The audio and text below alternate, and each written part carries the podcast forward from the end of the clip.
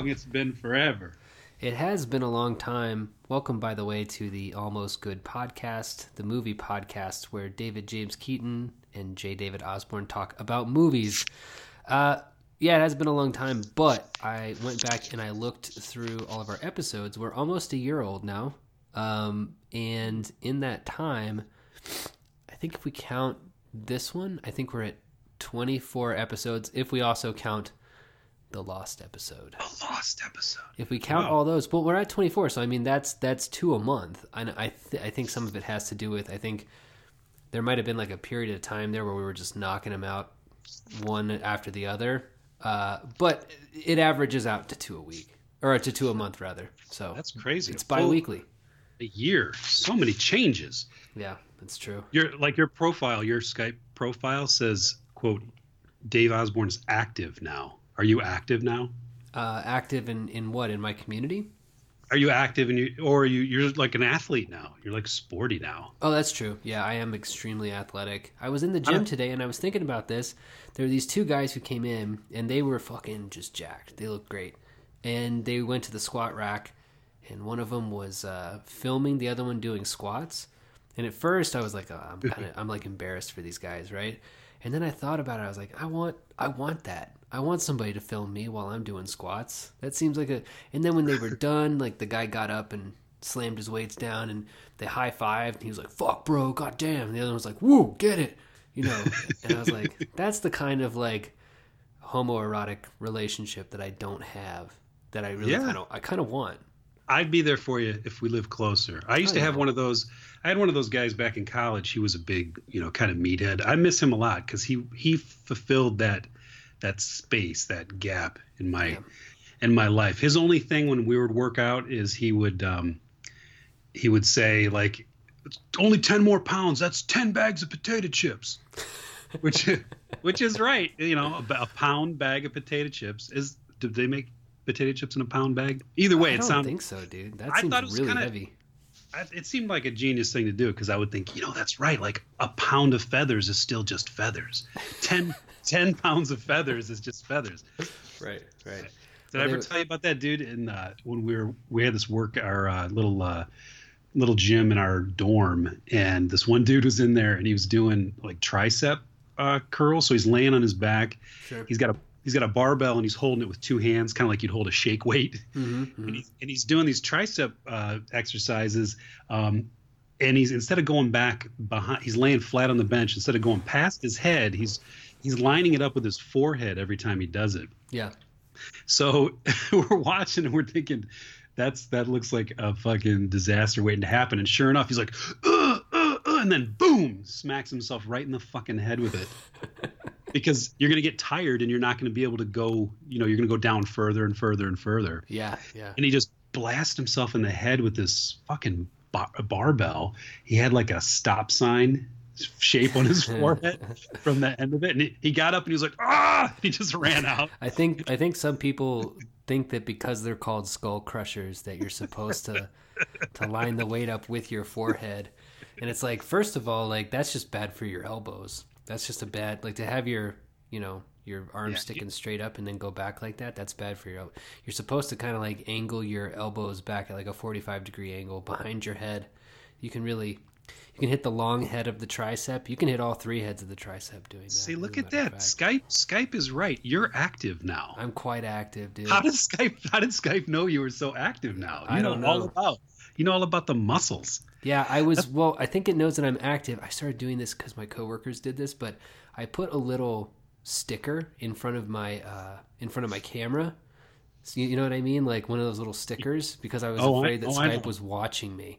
So I was like, you know, I'm gonna put a fucking little sticker up there. Well, they know. They know anyway. I didn't work out today. I know you probably did. I did, But I am I am fully caffeinated. So this might be cool. a this might be a chatty podcast. I know I you say my, I'm, uh, I'm a light. Well, What's I that? had I had my um ooh actually I might go make some more green tea. I had my I got this drink. It's uh all these different crushed up mushrooms. So it's lion's mane, reishi, cordyceps, uh, chaga. It's all these like it's got turmeric in it and it's all ground up. It's got a little bit of caffeine. It's supposed to be like a uh, like a coffee replacement kind of thing, where like you can not have as much caffeine. It it it's very interesting. It's very it, you feel really good. I put some like I put like a tablespoon of uh, it's called MCT oil. It's like medium chain triglycerides, which are supposed to kind of like activate your your your body's supposed to start burning fat to give you energy instead of using caffeine, right? Um, it works. It's good. I mean, it's just I feel like I feel like I need a little bit a little bit That more sounds- me up. That's a complicated coffee you just described. Were those like hallucinogens you, with mu- when you said mushrooms, or did you mean like something off a pizza? is No, it's coffee? more like something off of a pizza. Yeah. Oh, okay, Yeah, okay. no, it's not. It's not halluc.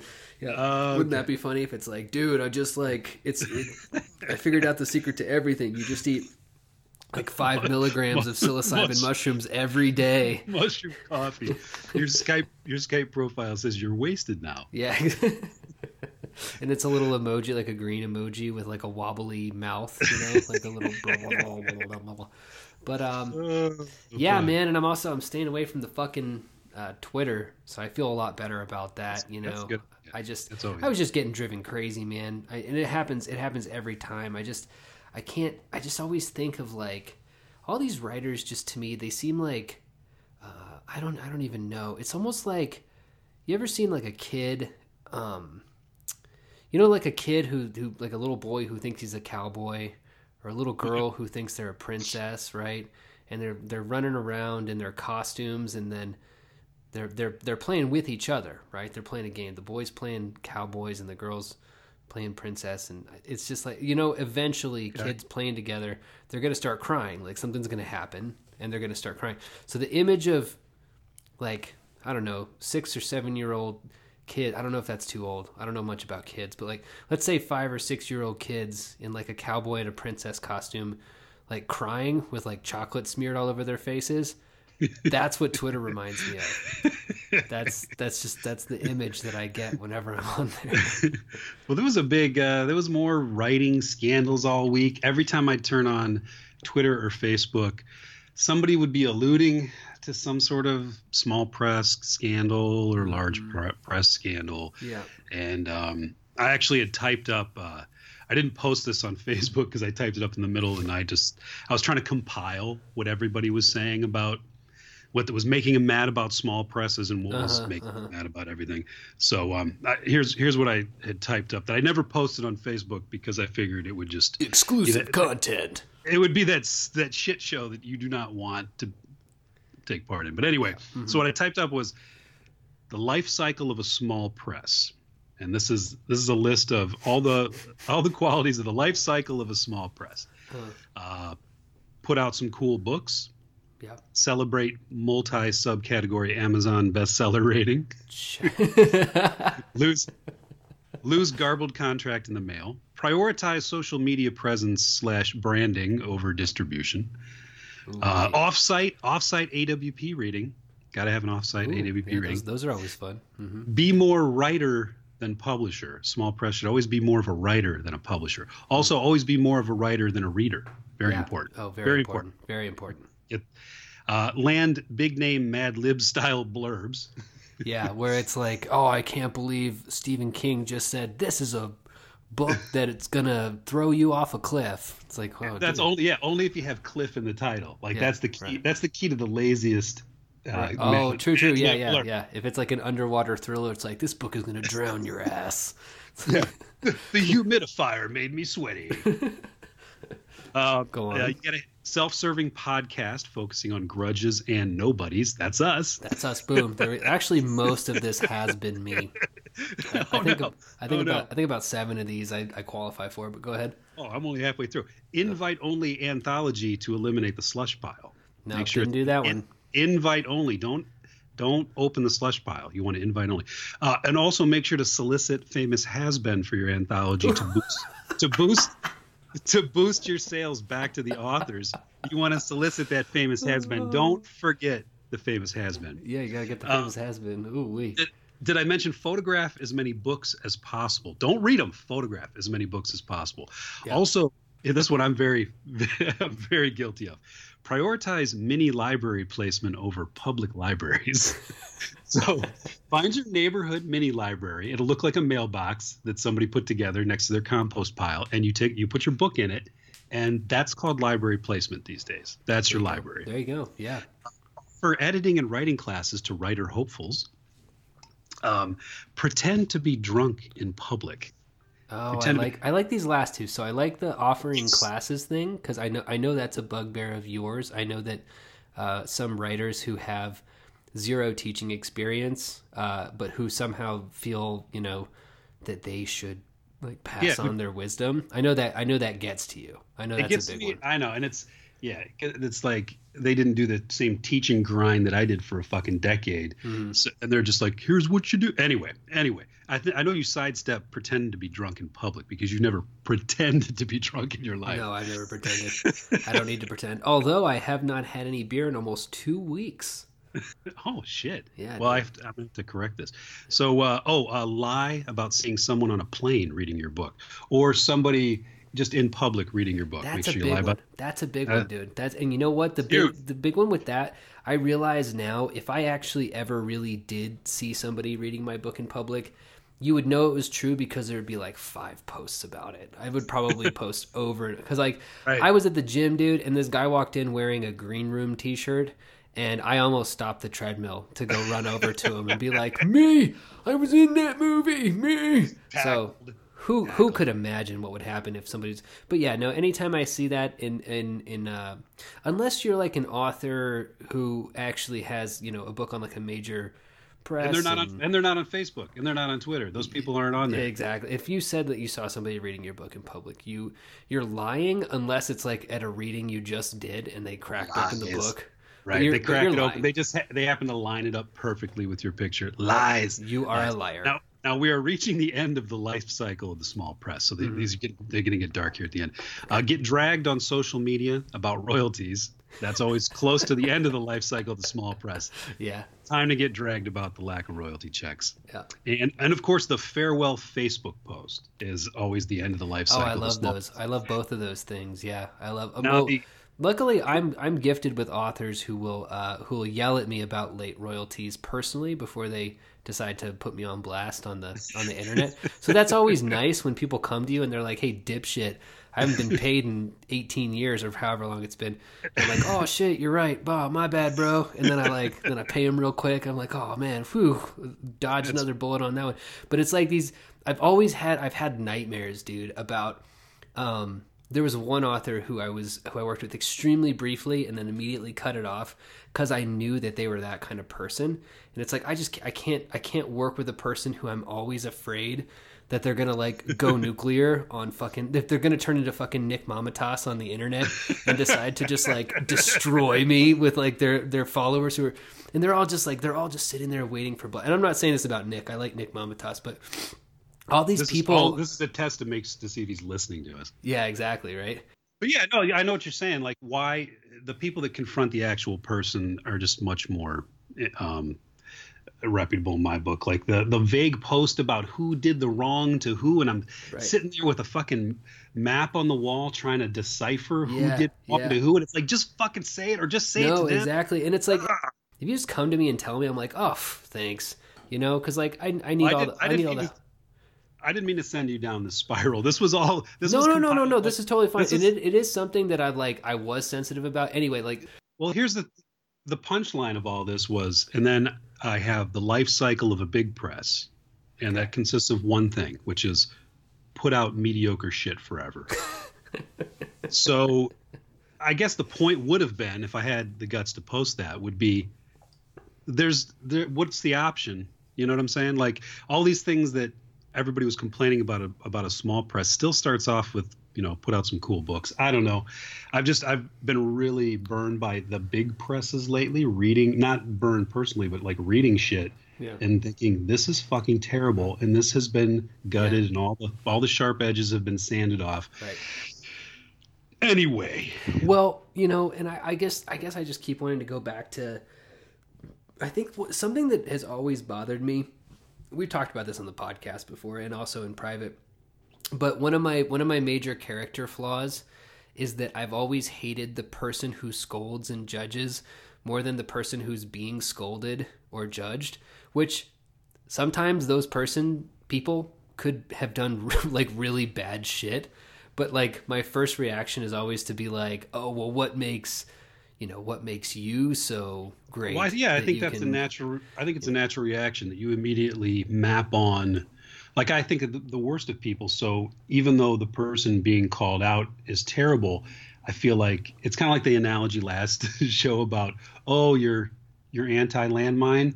you know, Right, like right. yeah, we we know what a bad thing is, and so by you bringing it out, you just drawn attention to yourself, and now I'm thinking, do you suck too? Let me take a close look at you. Yeah, who yeah. just who just brought this to my attention? You I think you probably do. yeah but this is the dangers of coming into uh, a podcast fully caffeinated because Yeah. um, i don't know what i'm going to talk about um, you you've made fun of me before about being a lightweight about drinking Yeah. um, and it's true it, it also applies to caffeine though i'm like i'm like what the did you have? Do you have a cup of coffee or what? i found this it's like uh it, i don't know it has a donut on it um it's Tight. these this it's this uh the the coffee has like a donut it's so it's supposed to be like donut shop coffee but all i do is i, I fill up the cup and this is i've just started drinking coffee so every day uh, my wife has to endure me talking about things I'm, I think I invented about coffee. So last time I think I thought I invented sugar cubes. Oh, I I, told you about that. that, yeah. I remember that. Yeah. So the other day I thought I invented a coffee stir because I'm stirring it with my spoon that I'm using my cereal. I'm like, man, I don't need the whole spoon. I kind of want to stir it with the I want to stir it with the other end of the spoon, Just but with the you know, handle, yeah. yeah, just with the handle. Is there a way to? And then it's of course, you know, of course, people have already thought of these things. Yeah, But yeah. I'm like that cart. You know the cartoon where someone takes a shot of whiskey or whatever, and the top of their head flies off Yeah. like a train, like a train whistle. Right. Then they then they announce to the party like, "I bet you can't get past me and out the door." And I can What? kill everyone. I can kill The everyone in this room. you- what the fuck are you talking about? Oh, you never seen that? You've never seen that cartoon? You never, you never seen that cartoon? Mm-mm. That is the best cartoon. Uh, No, I don't know what you're talking about. Hey, do you want to talk about Suspiria? I do, I do, because Skype says we're active now, so we have to talk about. It. Let's talk All right. about. Well, I I liked it. it. How- I how thought it you- was a bold move, man. I thought it was a bold move, making it fucking seven hours long. I did not expect that. you know, um, I've been seeing. I, I made a mistake of looking at some of the hot takes on Suspiria. Uh, so I want to ask you this question. Sure. Somebody, somebody seemed to sum it up by saying this movie is about how women in groups will prove toxic and destructive towards each other. Okay. Um, I never that never crossed my mind while watching it. Maybe because I just assumed, well, they're a bunch of evil, you know, witches, and they're gonna murder. But are we supposed to assume that a- anytime there's a group of women on the screen, even if they're portraying traditionally evil characters, we're supposed to be think it's representative of women? That seems weird. Uh-huh. Right. Well, that that think? reminds me of I cannot. I think it might have been like Ta-Nehisi Coates or something who said this. Gosh, I can't remember. No, it was somebody funnier than him. Anyhow, a black author was talking about how you know when it's like you if you pitch um, you know a story about um, I don't know like if you're doing like a sci-fi thing you know what I mean it's Uh-huh. like they'll you, you'll go to a publisher and they'll say something to the effect of oh so you're doing like a, a black take on sci-fi you know Mhm, and mhm. And they're like no I just I just want to do do sci-fi and so it seems to me that that's kind of what's going on here where because Suspiria is a movie that is cast mostly with women. I mean, even one of the guy characters is technically played by a Right. woman. Uh, And that is- seems to be the that's the stunt, right? Like sure, yeah, I kept I racked my brain about why do that, but I guess just to make it all women, and that's Mm-hmm. interesting. That's a, that's more interesting than within the universe of the movie. Why do that? It's Yeah, no, interesting. it's it's an interesting stunt, I think. But I also I don't really I don't know. Maybe I'm just a dunce. I wasn't catching a whole bunch of uh, like you know critiques of of wo- womanness, women, womanhood. I don't think it. With the movie. I think it was a stretch. I agree. I, I think that what's weird is you know we uh, we're in a time when there's the you know the female reboot of the traditionally male movies right? So Yeah. this this one, of course, is not that because if you've seen the original Suspiria, it was also it wasn't like they're hey let's do all the all those men in Suspiria we're gonna make them women. Yeah. Like it was it was already women again. So uh, maybe people just have this automatic reaction and think, here's a movie that's all women. Um, it must be part of this this you know movement Yeah. and so they so they start to map on the same arguments and they're they have nothing to do with it Right. um, but I do love the the lack of men in it. The only actual men, not if you not counting the Tilda Swinton um, bad grandpa role, is the the cop that comes by and they pull his pants down. He's got this little tiny dick, and they just kind of make fun of his little tiny dick, and then that's that's it. That's like Yeah. the only men in that movie. right. Right. That's that's, really true. That's yeah. I like that. That's funny. That was funny. Yeah, and what was interesting, especially considering that the guy who directed this, his the, his movie before this was um, "Call Me by Your Name." That really kind of That was that was him. I didn't even know that. yeah, yeah, he did that one and then this one, and it was interesting to me that they're kind of, while there were definitely lesbian overtones to a lot of what was going on here, it wasn't an explicitly gay movie, and it kind of didn't even feel like it. To, I mean, again, maybe these are all kind of just completely going over my head, but it didn't feel like a movie with a lot of sexuality, did it? Right. No, it didn't. It felt um it uh and the, the that's what's weird is the um the original has a weird sexuality to it, but it's all the violence is sexual. Like there's there's a lot of penetrative violence, um, especially the big the big moment, you know, like early on where the woman is stabbed in the heart, but first she's kind of opened up and then they I guess they do parallel that scene at the end with the big orgy because she's you know she opens up that sort of chest vagina. Um, so that that is kind of sexualized but not the same way that the violence is sexualized in that one. With this one the most violent stuff was and it sounds dumb out loud but it was pretty effective where they dance people to death oh, the dancing to death. So basically, to to to start off, Suspiria is a remake of a movie that originally came out in 1976, 77.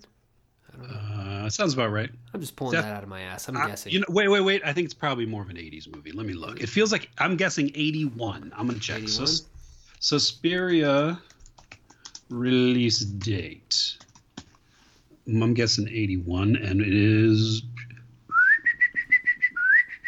1980 no that's inferno nope wait that's inferno. I'm stupid. God damn it. This movie must be doing well because it has eliminated The original? others from oh you're right 1977 what did you say I, I, guess I said 1977, and then I said Oh, shit. 77, 76. But like, I guessed right. Okay, cool. right. Um, You're right. yeah So anyway, so it's a remake of this movie, and essentially it takes place in Cold War era Berlin. probably Um, our you should probably note it's argento's like most maybe his most accessible it's real vivid colors and it's got the big Mm-hmm. gory set piece a lot of people start with suspiria when they're watching dario argento but anyway go ahead and it's kind of also one of the I guess movies you'd look at if you were to be getting into giallo movies. That's how you pronounce it, right? giallo. i yeah i think so i pronounce it wrong in public a lot and i am embarrassed so i'm not even going to try And that and that is a an Italian style of yeah, it's filmmaking. yellow yellow Yellow, yellow. I, oh, I think it mean- doesn't it mean yellow I think yeah, I think you're right. Yeah, I think it does mean yellow. Yeah. Um, but yeah, so it's, it's Italian, and uh, there's basically how would you say? it? There's a lot of vivid colors and a lot of really kind of grotesque violence. Um, I don't really know how else to describe it. It's one of those kind of know it when you see it sort of things. Yeah, isn't it? There's violence against uh, women in it, right? Isn't it like? oh, is that the big thing? well, I don't know. It's it's definitely. I'm thinking of the Americanized version of it. Didn't Argento make a movie called Giallo that was that probably unfairly sums up the tropes of it, but it's I, I maybe I shouldn't say it's violence against women, but it's definitely eroticized violence. I would say Eroticized Sla- violence. it's a, it's like the Italian slashers. This is when mm-hmm. we need like mm-hmm. Stephen Graham. Stephen Graham Jones would tell us exactly. That's true. Yeah, he It's would like on and be like, Kind of like hard. It's kind of like noir though, but with slashers Here's and what- with, here's what with bright says. colors. here's We're Wikipedia bumbling, says. Bumbling all over this. Go ahead. It refers to a particular Italian thriller horror genre that has mystery or detective elements and often contains slasher, crime fiction, psychological thriller, psychological Detectives. horror, exploitation, sexploitation, and less frequently supernatural horror elements. Uh, So it's more. It, it is more noir than than slasher, I guess. At least that's where it started. So that's my problem. Is I'm only I'm looking at it through the lens of what it's become, or what Uh-huh.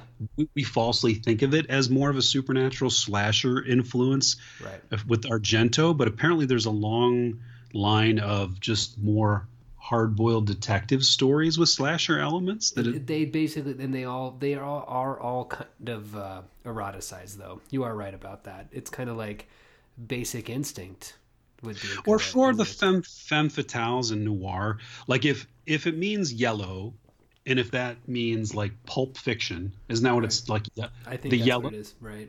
The yellowing of pages then maybe we're overthinking it maybe it's just it can it's a huge it's a wide net of pulp fiction elements Right. maybe Right. Uh, they say that the first true yellow film is Mario Bava's The Girl Who Knew Too Much. Never heard of it. Um, Yeah, there's just there's a bunch of Italian words here in front of me. A bunch of movies i I've love the the listeners can they can watch us learn in real time about what about what things are Yeah, if, if- That- if- that's rare because normally we just give our opinions of them without knowing anything about them Yes, yes. Um, anyhow, so this is a remake of that. It takes place in the Cold War era, Cold War era Berlin. There is a girl who is part of a Mennonite family in Ohio who had a mother who was really mean and burned her with irons and things of, of that nature. Her mother dies and she decides to go to Berlin to be part of a dance troupe that she has admired forever. Apparently, she's been watching like films of of these dance people at the library on maybe whatever it is that you would use in the 70s to uh to watch this. So basically, she gets to this dance troupe. Turns out the dance troupe is made up entirely of witches who are preparing a kind of ritual to place a a young spirit inside of this old body. Their leader is extremely old and gross. Looks kind of like remember Pizza the Hut from Spaceballs.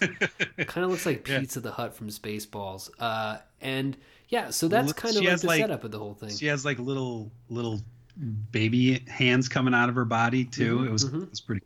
It was cool. There's yeah, there, there seems to be there's and there's some sort of bookends to this movie that were totally worthless that I could not pay attention to. Hmm. But something about how maybe the dueling factions looking to take over the dance studio are representative of the world at war or something, some kind of world war Yeah, but what but what were the different sides? You know what I mean? Like what what were the like what would they even have represented? We don't know enough to know Yeah, what that I even means.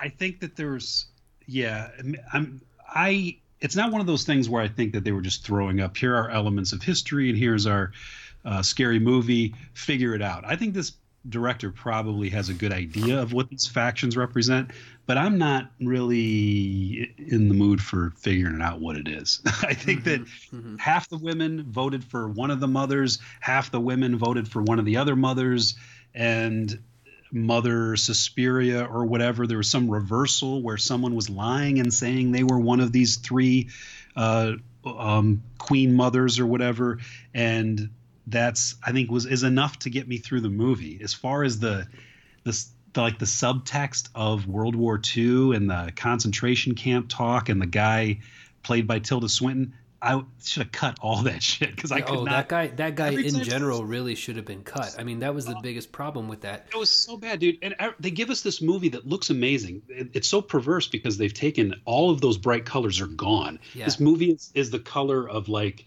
a sad, Skin. a sad oatmeal breakfast. Yeah, it's Yeah. like Well, it's white white people skin at least. Sorry, that was insensitive. it's like the color of you know regular skin. you know, no, like the, cr- the crayon that says flesh. What do you mean? yeah, exactly. but yeah, so yeah, it, it has it it does that, but it's still even with all those dull tones, it's mesmerizing whenever it's on the women, and every time it goes to the quote man, the Tilda Swinton playing bad grandpa with the bad old man makeup. It's so dull. You're like, why are we in this stodgy tax office? Right. you know, when we want to be back at the studio and watch them dance somebody to death. Right. And but they indulged in that shit so much that you had to start thinking this is important. It's going to be so important. The only thing And that's that- cool about the old man stuff is when he's looking through Chloe Grace Moretz's diary, and you're seeing all these like drawings and like the, Right. the it's this girl who at the very beginning of the movie, she was supposed to be the sacrifice, and she ends up running away. She goes to her therapist's office, who is Tilda Swinton in bad grandpa makeup, and she's dancing around and singing and looking kind of crazy. But mm-hmm. she leaves behind this diary and he's looking through it and that's that's i just wanted again this is why nobody should ever let me make a movie because i just wanted to like look inside of that journal. You know there's like all Sure. these weird geometric shapes and there's like images of of bodies like being cut in half by some kind of waveform it's like it's like kind of explaining how they dance people to death right? There's kind of like a diagram of how it's happening while it's happening. Um but like that's the only interesting part. Then there's you know this thing where this guy he left his his wife behind at a concentration camp or something. It's like who gives And a they- shit? Who yeah, and they cares? tricked they tricked him, and I I don't know for sure, but it seems like all of that backstory was just an excuse to have him walk by the front of that dance studio and get yoinked in there so that they could have an orgy, and so that you could have. And it's pretty cynical, but I think it was only so you could have three versions of Tilda Swinton in the same scene. right So it's bas- it's basically uh, fucking Eddie Murphy time. It's meet Yeah. the meet the Crumps or whatever. It's like look at how many look at how many roles Eddie Murphy can play in the same scene. Isn't that amazing? Yeah. So they go all these you know orchestrations just to get that fucking dude into that room is it's just so pointless. And he didn't serve any purpose. They throw him onto the stage they strip him down. And at that point because it was so obvious it was a woman i don't know about you but i kept thinking the clothes are going to come off and it's going to be a crying game situation or a, a crying game reversal. Like oh shit that is a woman. Of course i was right. But instead they've they've glued a little you know rubber dick onto onto tilda swinton.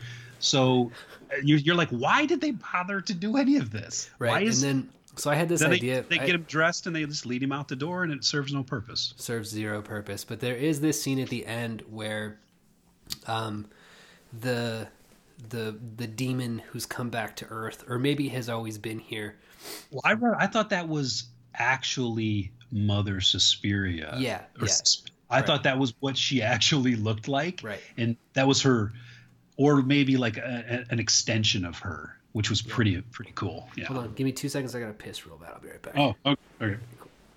32. Okay, so so basically, um, this is kind of jumping ahead, but this is something that I really wanted to kind of get out real fast. So, at the very end of the movie, in the epilogue, now uh, we can go back and talk about the rest of the movie. But so there's this old man character who we have mentioned, who is you know, uh, who has this story about like his uh, I'm I'm Johnny Knoxville and this is Murder Dance Party. this is murder. Dance.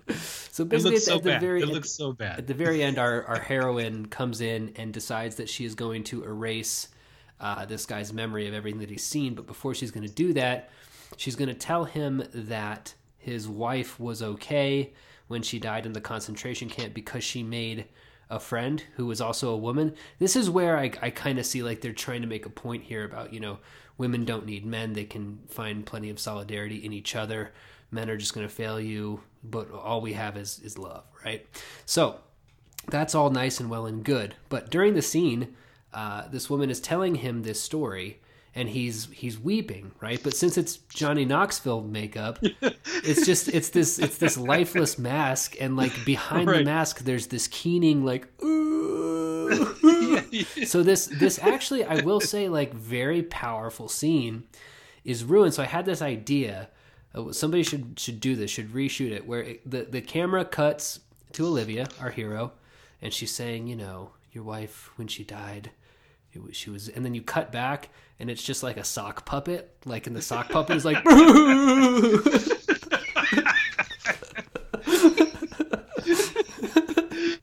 oh, that'd be way better because It'd it be way better. It's, it's basically what we got anyway. It was basically The that. So th- so that sock that's my puppet will def- you can get more emotion out of the sock puppet than you can you can't. of those masks. Yeah, it was just it's just this lifeless.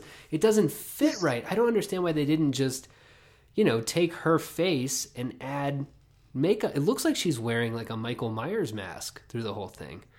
They shouldn't have done it at all. It was just dumb. It was just a way to indulge. You know, it was. I don't know. I'm I'm more and more convinced it was just a way to get three three Tildas in that room because she was also Pizza the Hut, right? That was Yeah. her too. Which would have been cool if she if she had just played those two. I think that would have been pretty tight. If she was like the monster and the and the matron, that would be cool. So what happened to her at the end? She gets decapitated, almost decapitated, but she's still alive. They come back and it's almost like a punchline where they they look at all the carnage and her head's dangling by just a thread, but somebody puts it back and she's like, ah. Yeah, I don't Like, I don't I don't get that. I mean, it's it's a it's a fun gag. I don't know if it really means fun- anything though. It's one of those moments where I can't help but think, what happened the next day? Yeah. was the was the next day her? She just like Highlandered it up, like put staples and duct tape around it. She's back at breakfast. Yeah. yeah. You know, And Like, also, you- how did that magic work? How did the Pizza the Hut? How was she able to just like wave her hand and halfway decapitate somebody? You know what I mean? I like, it was like a super. It was one of those super dance moves. I see, I see. But she wasn't strong enough to go all the way through her head. Is that what we're supposed to get from that? Because she was Yeah, I- weak or something. Yeah, I think she probably was trying to take her head off, but maybe that was the that was her hanging hanging on by a thread. I like that their powers are interesting because they they don't make a whole lot of sense when you think about. It, it's more for for the look of it. Like the, we keep saying dance people to death, so the characters will do a, a very complicated ballet dance or whatever, and then in another room somebody is being thrown around by those movements. Mhm. and as it escalates the person that's being thrown around like it starts to you know turn their arms around and it starts to move them it starts to contort them in painful ways. And it it's it looked pretty great Oh, that Um, first scene was brutal. It was Yeah, really and good. that- and it seemed like they were doing that as a way to not you know to keep their hands clean kind of like here's how we deal with but then it- but then they came in with these big meat hooks right. and then they hooked the person that was all contorted to almost death and dragged her out in a very gory way. It's like, what did you accomplish there? Why didn't you just tie a rope around her and drag her out?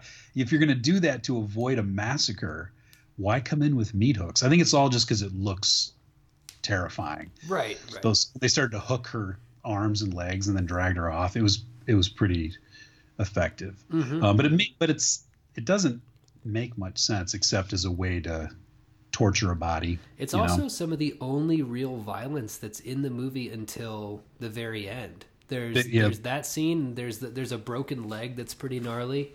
Um, but other than that, besides the bloodbath at the end when the guy from Slipknot is going around, you know, blowing people's heads up. it's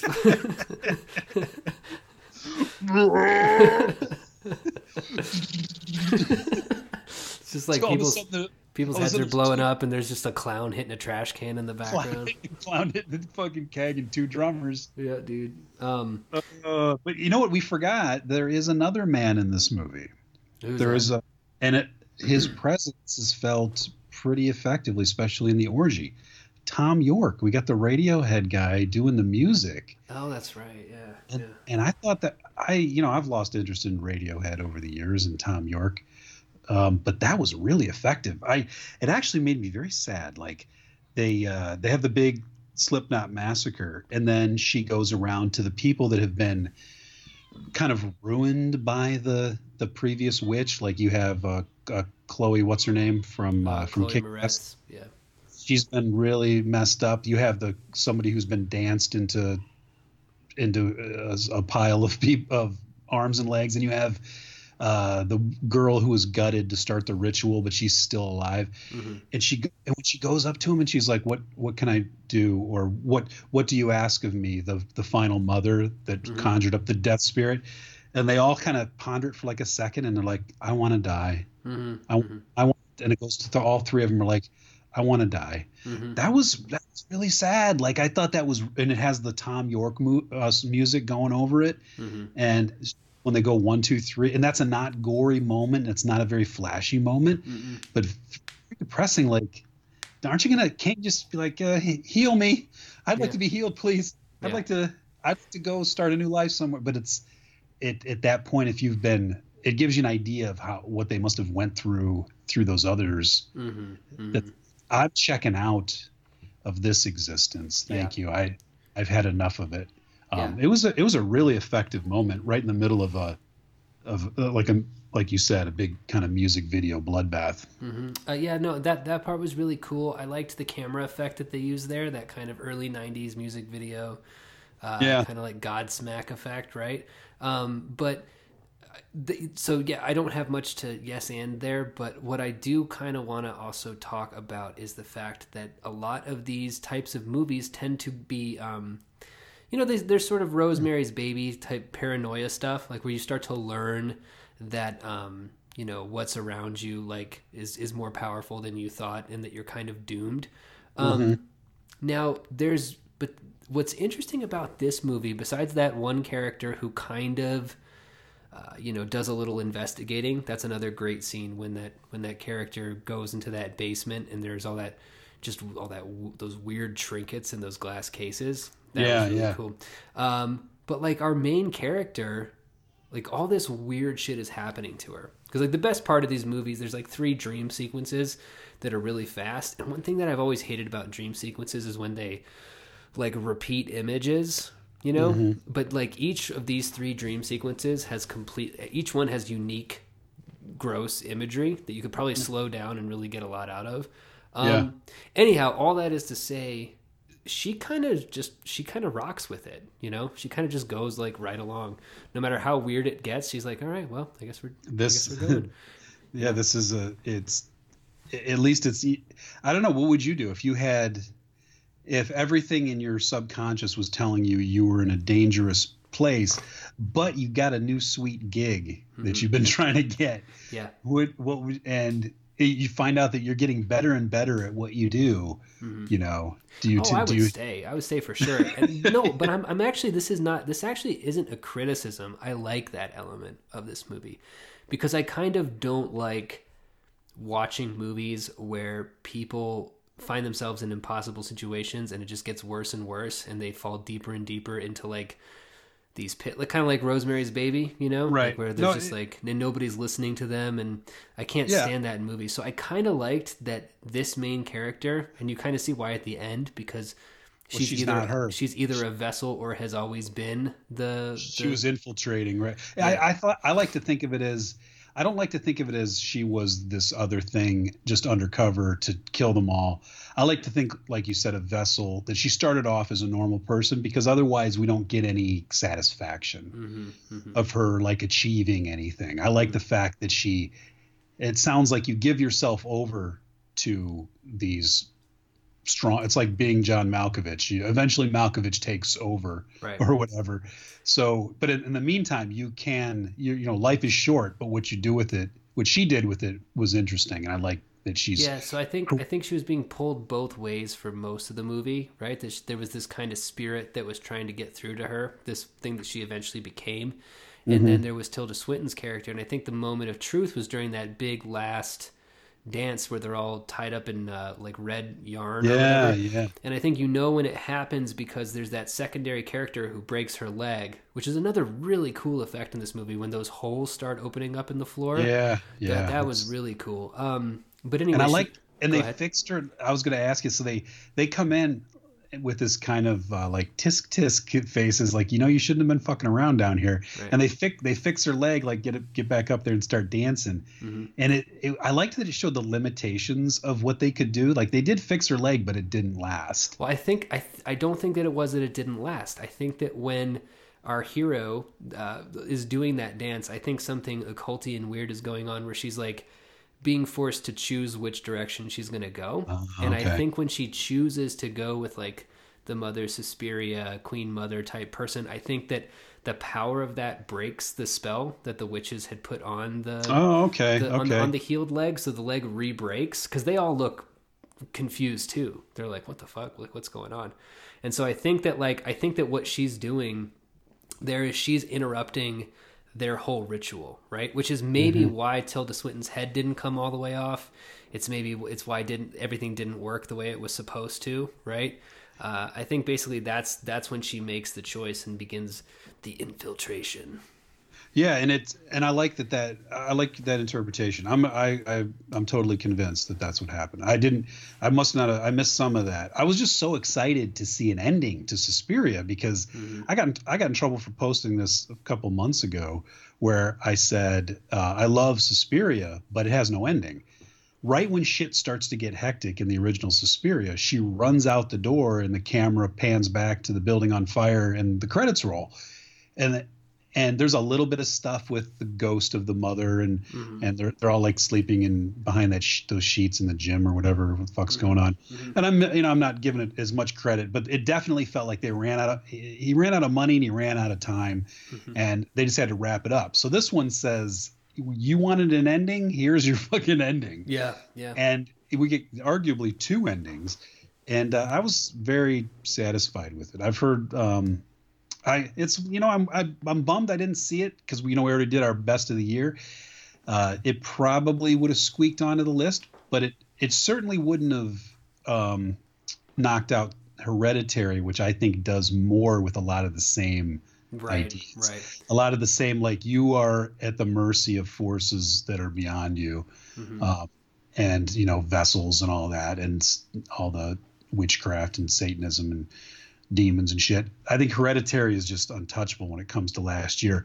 But yeah, I feel like um, if it would have been available, I would have watched it. Uh, this has been a kind of a batting cleanup kind of week where I've been trying to watch all the Oscar nominees. Oh, okay. How's that going? Um, um, you want to? Is that the? That's all we're going to talk about Suspiria. I, I, want, I wanted I, to say one more thing. One more sure. thing before we went before we close the book on that, and then of course you know whatever you want to say. But I okay. do want to say that I, I really liked it a lot too. I know I gave it shit for being too long, which it is. Um, but this is kind of a theme that you and I have touched on a lot on the show, which is that you know we'd both much rather see a movie that sometimes takes these ridiculous risks, like putting Tilda Swinton in bad grandpa makeup, or having like a heavy metal Slipknot bloodbath head explosion thing at the end of their movie. Yeah. Like I would much rather see movies the best way to describe Suspiria, it's a complete mess. Like the thing is a fucking mess. It has like yeah. v- it's going off in eight directions all at once. It's got It's a like, mess that's conducive to watching at home though. In a theater I probably would have been like, "Come on, get me going." You know, where let's keep it moving. But at home I'm like, I'll take every second you shot. I'll yeah. take every piece of footage you've got because I can just stop it at any time and come back and yeah. you know have a sandwich. Oh, for sure, and th- and that's exactly what I'm saying. Is like it's a complete mess, but I think I'm getting to the point in my life I prefer like entertaining messes to like well, yeah. well like smoothed out all the like you said all the rough edges sanded off everything's like safe and good it's like show me something that is like just just about like the wheels are about to come off of it you know what i mean mm-hmm. like it's constantly yeah. this close to just completely falling apart and, and that's uh, why we liked that's why we liked it. sorry can, to go ahead sorry to I was gonna say that's why we like Sorry to Bother You because it was a same mess. Thing. Yeah, same thing. Yeah, you just feel like that thing is is constantly on on the edge of coming apart, and and but every scene is kind of its own thing, and uh, it's it's a movie that. Sorry to Bother You and Suspiria are both movies that if you watch, I think really really stoned. I think it's one of those things where you would go down so many rabbit holes because it's a movie that's constructed, I think, on a scene by scene basis with little like really little care as to whether it all hangs together as a movie.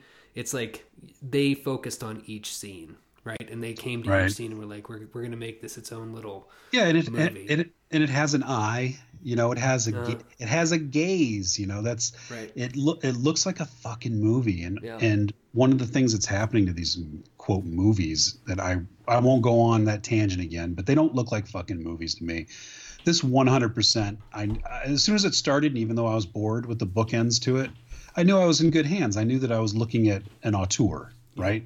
And everybody was going to bring. If you're going to indulge your lead and have her be three different people, everybody's bringing their fucking A game. They're bringing their most effort they can bring to the to the situation. And you know, it's funny you mentioned that about uh, movies looking like commercials. I remember you saying that. I was on the treadmill today and I was mm-hmm. I was I looked up at the TV and I thought, oh, what is this? Some sci-fi movie? And it was a fucking Taco Bell commercial. Like the production value on the Taco Bell commercial, it's becoming indistinguishable, dude. It's like, Yeah, you oh, can't tell I, the part. I thought it was a fucking movie. I was like, what? What, what is? It? And it looked. The guy looked kind of like Christian Bale. I, th- I don't think he was Christian Bale. I don't think Christian Bale's doing Taco Bell commercials. but Only only overseas. He'll do them overseas. right, right. Although he did that fucking Vice movie looks like TV. It looks like an SNL skit. oh, that's right. Yeah. Speaking of right. speaking of catching up with all the Oscar, I can't believe that's nominated for Best Picture.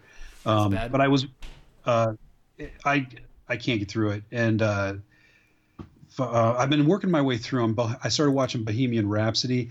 It's a it's a very pleasant, made for TV, you know, biopic of fucking Queen. It looks and. Uh, it's got it, it's cheesy in a way that like you, you know if you watch a documentary about INXS and they'll have all these people that are not the band and you don't know who the actors are. It's all these newcomers that's what you're watching. I can't and it's also on the nose. Like they record bohemian rhapsody and of course you've got everybody saying that'll never work. That song's too long. Mhm, and, mhm. and all this and all these on the nose moments where when he changes his name to Freddie Mercury instead of whatever uh, his uh, Pakistani name was, it has to be at the dinner has to be at the dinner table while his father is holding a picture of him as a boy, uh, and while the band is there, and while he's playing Lady Mercury on the piano. He just steps away from the dinner table. It's like five things going on at once because they're like, this has to be a big moment when he changes his name. Right. because because it would just be somebody probably sending a letter to the social security office or something you know mm-hmm. instead it mm-hmm. has to be this moment that involves everyone in the movie. And it's all just so fake but you know i like queen music. It's very unfashionable. Even then like queen music was a bunch of fucking lord of the rings lyrics and uh, fucking disco and it was right in the middle of when punk was happening but i was into it and so when it goes from song to song it's kind of fun Mhm. but it's it's in no way a quote movie. it's a, yes, right, it's exactly. a it's a little mini series about Queen that you can pull up on uh, Amazon Prime at any time you want. Be like, huh, let's watch this uh, little movie about Rush. Let's watch this little movie about the Beatles. Let's watch this one about fucking Rolling Stones. They're not really movies. There's a reason that they're not considered that, and for some reason. Because it's such a mediocre year, that one slipped through the cracks, and now it's being celebrated. the Did you hear the story that about uh, Rami Malek, the guy who plays Freddie Mercury? He um he was asked about Bryan Singer's the allegations against Bryan Singer Yeah. that he basically has these these fucking orgies with boys, like boy Right. boy orgies. Um, and he's he's asked about it, and he says, you know, I didn't know about that when I got into the movie, and he was like, I think it was the the spirit of Freddie protecting me, shielding me from that knowledge. It's like you fucking fuck liar, you. you, Fuck fucking liar. you is- knew, you just didn't care. That is hilarious. You just you Yeah, just so that ain't- the role. You didn't give a shit. That's some funny shit. I didn't know that. There was a um well anyway, I wanted to talk more about uh Widows because that was a fine. Oh, Was that one good? It was. I don't know um if you know much about it, but it's it's like the anti Ocean's 8, which I hated. Mm-hmm. This it's you know, we were talking about uh you know this the the reboots had been the all women reboots. You know, it's people hate it when we when we talk about the people hate it when I talk about this. Mm-hmm. But you know, they've got all these, you know, all the suckers out there with they got like corporate Hollywood's balls in their mouth under the Mhm. under the guise Sure. of empowerment, right? Sure, yeah. Every, every time, so- every time somebody's like, uh, "Did the announcement for the all, new all-woman version of Space Jam trigger you?"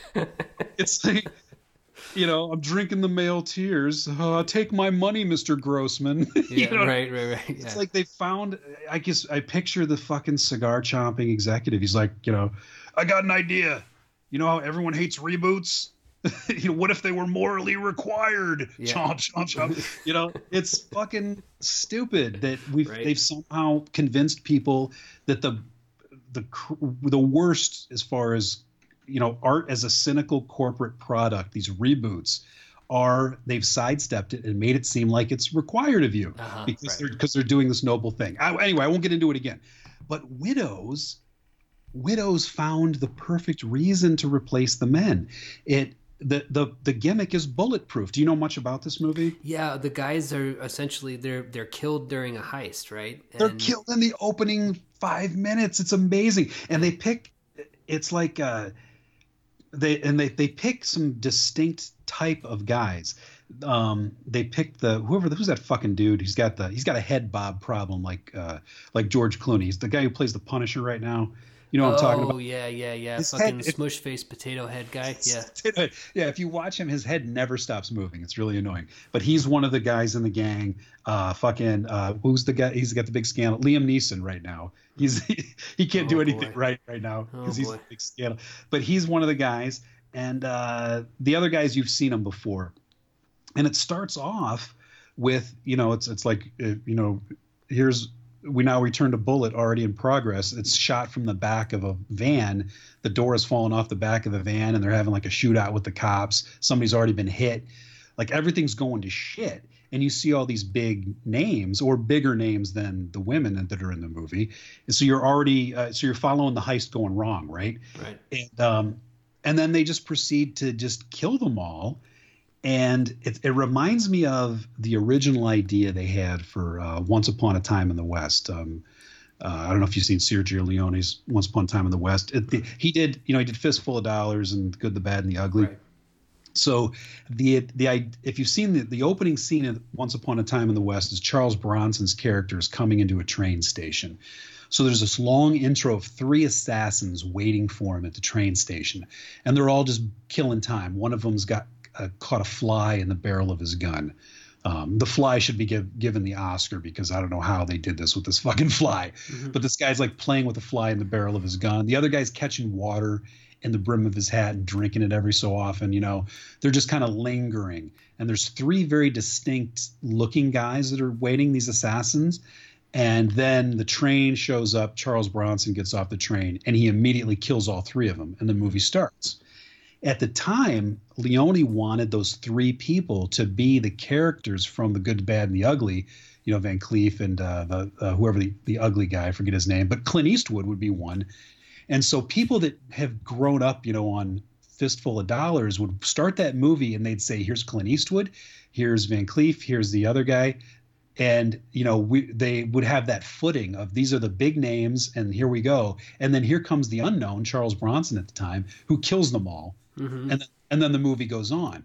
Um, and that's what I feel like they did that Gillian Flynn did with the script is she says, "Here's your big names, and we're going to wipe them out in the opening minutes, and then what do you have left?"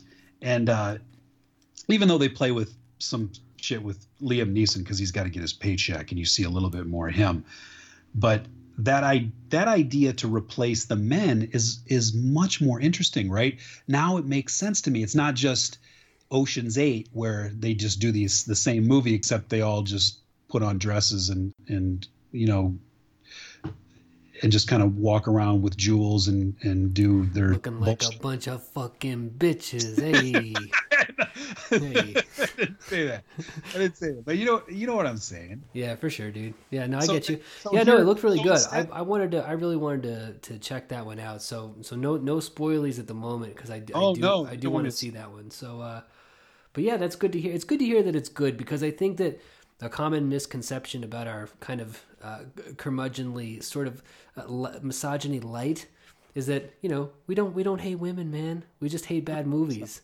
That's and it's the, like you know the conversation I was having with Amy, where she's constantly trying to make me a better person, is I, I, keep floating my ongoing thesis that Gillian Flynn is like the secret ambassador of the male gaze. Right. You know, I that that this is a that Widows is a very masculine movie. Like the the women in the warehouse, one of them's working a fucking heavy bag, and you know they they start to emulate the relationships that they had with their husbands with each other. Like there's a weak one who kind of gets slapped around by one of the other women. You know, there's mm-hmm. so much fascinating shit going on that and like with sharp objects and with like with Gone Girl, they and, and I can see why this sounds like I'm not like it's a problematic thing that I'm doing because I'm saying I really like Gillian Flynn scripts because she has the male gaze. Like, why would I say that? Mm-hmm. Why would I say right. that out loud? Like, why am I not embarrassed to say that out loud? but they do feel masculine. You know, they got the Led Zeppelin music. They've got Gone Girl is like, you know, like you just said, ain't bitches crazy. Yeah. Like it's yeah. like what it's appealing to me. And I feel like, um, sadly, that's why Widows didn't make any fucking money. Widows was a 40, 50 million dollar movie and it made 50 million dollars. So it's a big zilch. Mm. No, nobody I know saw it really, except a couple people that said they were like, eh, I don't know. What was it trying to be?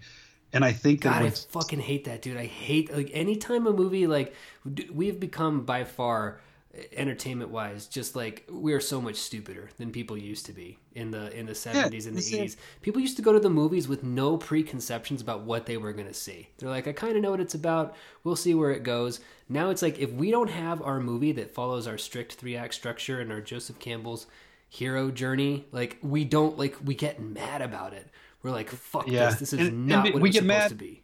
We have so many opinions before it even happens. Like, but I'll ask you, like, you haven't seen it, and I waited for a long time to see it. I missed it during the year it was out. It probably would have squeaked into my list.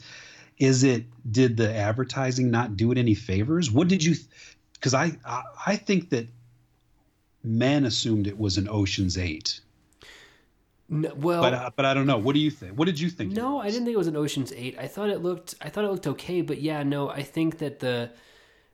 God, it's kind of embarrassing to say, but yeah, the advertising just wasn't. Very, the, it felt very made for TV movie. I think like the the weird yeah. font that they used for the poster it all felt very much like you know it is it is an underwhelming advertisement it's the, one of those the, things even where, the you know how there were those like the, the, a bunch of movies in like the late 90s early 2000s a bunch of actually really good crime movies that i think were completely hindered because they took you know like the 70s and 80s had these amazing movie posters and then the 90s was just like put fucking you know Michael Rapaport's face on it, you know, like, and that's yeah. it. That's the cover. Widows kind of had that. It was a face cover, you know, and yeah, I, yeah, face covers right. don't do anything for me. When I see a bunch of faces, I'm like, I don't, I don't give a shit. I don't know what that means. Like, I don't, right. I don't, and it doesn't. It, well, even that, if it's people that I like, I mean, I don't. If it's actors well, that I the, enjoy, I, I still, I still don't like fucking face covers. And, and this goes to my problematic thesis of I, what I was trying to explain here at home was it seemed like men thought it was an Ocean's Eight because here's a movie where we've replaced the men with the women, and and and then you know women didn't want it because they're like, what is this fucking heist movie with Liam Neeson? Who gives a fuck? And we are kind of arguing back and forth about is it does it exist in that limbo of where no one thinks they want to watch it right, you know right. and and sure when it starts and it starts in the middle of that heist i was like oh sweet and amy goes she's like ugh and then by the end we're both like we love it. This is a great movie. Yeah. And so i try to pin her down by saying you know you you're saying that i'm making all these assumptions about men and women but you visibly recoiled when this started. When the heist and, was going on. Ugh. yeah and that's and that's the ads that they had. That's what they used in the ad was the parts of the heist. And so here you've alienated that group. And then did you alienate um, not that you're going to miss you're not going to who cares about people that are they're like I don't want to go see anything with women in it. But there is something to be said about people that are a little burned out on the reboot with the gimmick, right? Um, but this isn't the reboot with the gimmick. This Gillian Flynn found she cracked the code on how you do it, how you have a new version of, or how you have that diverse voice bring women into a heist movie. The question is, do women want and women are the audience, right? Isn't that what they say in books? Is you can't you can't be successful if you don't court women readers. Mm, is that mm. it's true? You have to court women viewers as well. And did they balk at the at the heist movie? I don't know. I thought it was great. I'd love to see more of it. I I feel like Gillian Flynn might be uh, if this didn't this wasn't that popular and that Dark Places didn't really land. You know, Gone Girl and Sharp Objects might have been her moment. Um, but I've liked everything she's done and really, really liked some of the stuff she's done. And I feel like it's maybe if you if you don't make somebody had a statistic that eighty percent of women directors only make one movie. Um, and she didn't direct it; she wrote it. But maybe the same forces are saying you're doing something that doesn't doesn't have mass appeal, and uh, that's that's worrisome because this is this is the good shit. not Ocean's Eight. Ocean's Eight was the dog shit. Speaking of women directors and making more than one movie, Karin Kusama's new movie, I gotta see that, man. I gotta watch Destroyer. We should make Destroyer the Oh, next pod. Yeah, Destroyer. Uh, so many people have been telling me to watch it, and I people can't that find tru- it though. It's not on the fucking. It's not on iTunes yet, man. I can't fucking can't- watch it. Me neither. I can't find it anywhere. I couldn't find. uh I've been looking for uh the favorite too. It, I can't. I think it's kind of unfair to have these fucking movies land like December twenty so that they're so that they're fresh in the Oscar minds to win the. But then I can't watch them in time to where there feels like there's any urgency. And then if I can't find it before the new year, I'm just like I'll get around to it. Yeah. And then and then I feel like I'm not in the conversation about the best movies Right. that are Right. You know movies that are arbitrarily pitted against each other Like, for fucking, no good Fucking no Destroyer reason. didn't. Fucking Destroyer didn't come to the AMC in El Paso. If I wanted to drive to the west side of town to look at it at the at the Alamo, I could have gone. But then if I go to the Alamo, dude, I gotta get pizza and fucking nachos. It's like a forty dollar movie if I go to the Alamo Right. to watch that. But Yeah, this um, would this would be a good one. There's another scene. I'm gonna I'm not gonna tell you any more about widows except there's a scene that ta- that shows the weight of the money Mhm. that I thought was amazing. Um, like if you were gonna steal a ton of money, that's a lot of weight. And in the movie Heat, which this kind of resembles like Heat, kind of a, a wire feel to it too. But remember in Heat, the money weighed a lot Yeah. in those duffel bags, Mhm. and they have a scene where they kind of train like what we need to think about how much this money weighs. We need to how can fast can we move with the how much this money weighs, and I like that it's a tangible thing for what they're doing. You know that kind of fucking blue collar vibe to stealing. mhm. I love that shit, and it's it's like one time somebody uh, somebody told me that uh, mo- money in mass quantities smells terrible, and it was something I'd never considered. Like you always see those scenes with people rolling around on a bed of money, but in real life, money smells really bad. I don't know if it's bad, because yeah. I don't know if it's because it's covered with you know greasy fingerprints and shit and cocaine or whatever. Right. But but apparently a big pile of money stinks. Right. And this um so the weight of the money thing I thought was the kind of that's that that's that good shit. That's that stuff I want in these movies. And that's exactly what I didn't get in like Ocean's 8. Mhm. Anyway, Can I, can I take a sharp right turn before we before we wrap this thing let's up? do it. because I just had a thought while you were talking about you know who is this movie for. Um, it made me start thinking about uh, like marketing guys, right? Like dudes who try to make you know movies or like the suits. You know, the big thing when we talk to writers or when you read an interview with writers who have dealt with things in Hollywood, they all hate the suits, right? The people who come down and say, "Oh, well, what if you put a talking dog in it?" That kind of thing, you know. And it was making me think like those suit type people have always existed. And then I started thinking, this is a totally random, but it started making me think like maybe I think George Lucas might have just been ahead of the curve with episode one, right? Uh, And I, do you think that like Jar Jar Binks would fly today? I because I think he would. Well, n- not not like the racial stereotype Jar Jar. If they took away the, you know, the patois, uh, the kind of offensive uh, caricature, I think Jar Jar would work as a character today. I think, but maybe it's a chicken or the egg thing. Like maybe one of the reasons why we have people who are you know so terrible at watching movies is now we're getting like the the generation of people like my generation who you know Phantom Menace came out when I was in sixth grade, and you know we grew up watching these like these these terrible movies. So maybe I'm thinking that, that maybe that was just like a real turning point. I don't know why it popped into my head that Star Wars Episode One was a turning point for like movies being needed to be workshopped and marketed to death, but it feels like that was it. Huh. I I. your take is so hot I can't follow it. It's hot. Well, okay, so it's hot. So basically, I can't So, I so, can't follow it. So the, it's coming out just piping hot. It's like we, we need so many gloves to like move this I'm. I'm I'm reverse inhaling your take Yeah. because I can't I can't okay, so basically yet. you have a movie like Hot. Widows, right? Where Yes, it's kind of a movie that that doesn't seem to really land for anybody because it tries to be for for two different people. Now I follow At that- least at least the advertising does. right the say the- advertising the, movie. right the movie so basically like what i'm thinking of is like movies have really become this thing where there's no real wiggle room to to to take any kind of risks when it comes to not even marketing a movie though, but like even like making a movie. Like there's Okay, there's just no room for risk anymore. And so what I'm kind of saying is working backwards from that is like where is the cultural moment that it moved from, you know, 1977 you had Jaws and Star Wars and that was where the blockbuster was sort of invented. And from 77, my contention would be from 77 until 1999 when episode 1 came out. That those 22 years it was building to this. It was building to and we still had some good blockbusters.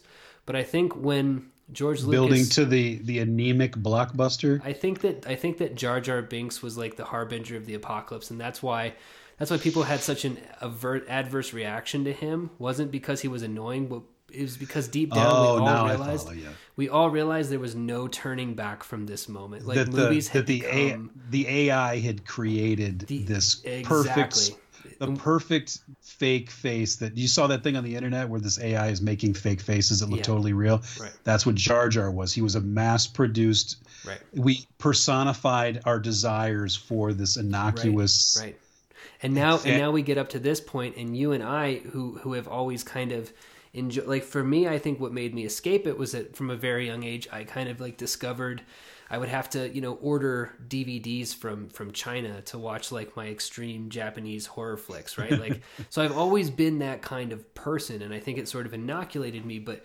most people my age and a little older and almost everybody who's younger now has to be completely pandered and marketed to for something to work at all. You know what I mean? Like it, it I don't know. It feels like if it's not, if there isn't a Jar Jar element to it, if there isn't like some kind of cartoon slipping in poo, you know, if Widows had like a cartoon that's tripped in poop all the time, it would have done better.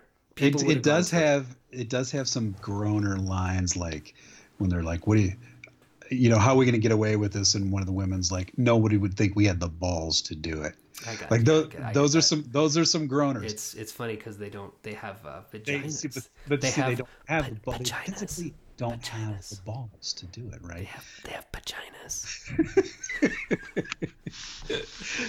but yeah, it's uh yeah, I forgot what I was gonna say. But no, I hear what you're saying. I feel like this uh I feel like Gillian Flynn threaded that needle though.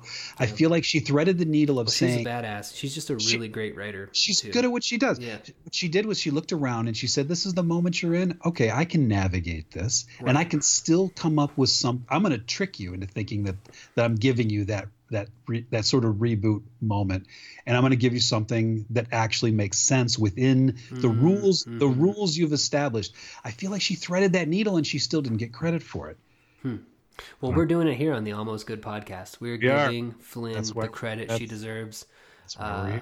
I per- I personally think that she's really good, and uh, and I like I like movies with women in it. So so oh there. so bold Yeah, such such yeah. bravery I'm gonna go out. On, I'm gonna go out on Where a are you limb going to here. go out on a limb? Are you not anti-landmine? I'm you gonna like go out on a limb here, and I'm gonna say, you know Is that what? what you're saying? movies movies with women are just as good Oh, as movies let's with boys. You know, if, Can we you know. Also, can I can I say one more thing? White people, am I right? Oh, can we white- stop it with the with the? Can we just oh. take a moment to congratulate all the amazing optics on Dave Osborne's top ten list? This, this was really inspiring. No, I don't want to. I don't want to go out here. I don't want to. I don't want to Oh. offend any white people out there. am I Oh, right? optics are just. Every time I see a person who is white talk, say like, "Oh, white people," I want to put their face like in a trash can. You know what I mean? Like I just I can't. I can't say it's so fake and so you know it's that. like just just leave just leave it alone. Let black people have one thing. Black people had this great thing where they could talk about white people. We couldn't talk about them. That's reparations, dude. That's that's that's what we needed, right? And the white people couldn't keep their little sticky fingers off of that. They had to Nope, take that nope. and be like, oh, I want to talk about white people too. It's like it's the Steve Buscemi in the fucking kids' clothes meme where he's like, "Hello, fellow kids."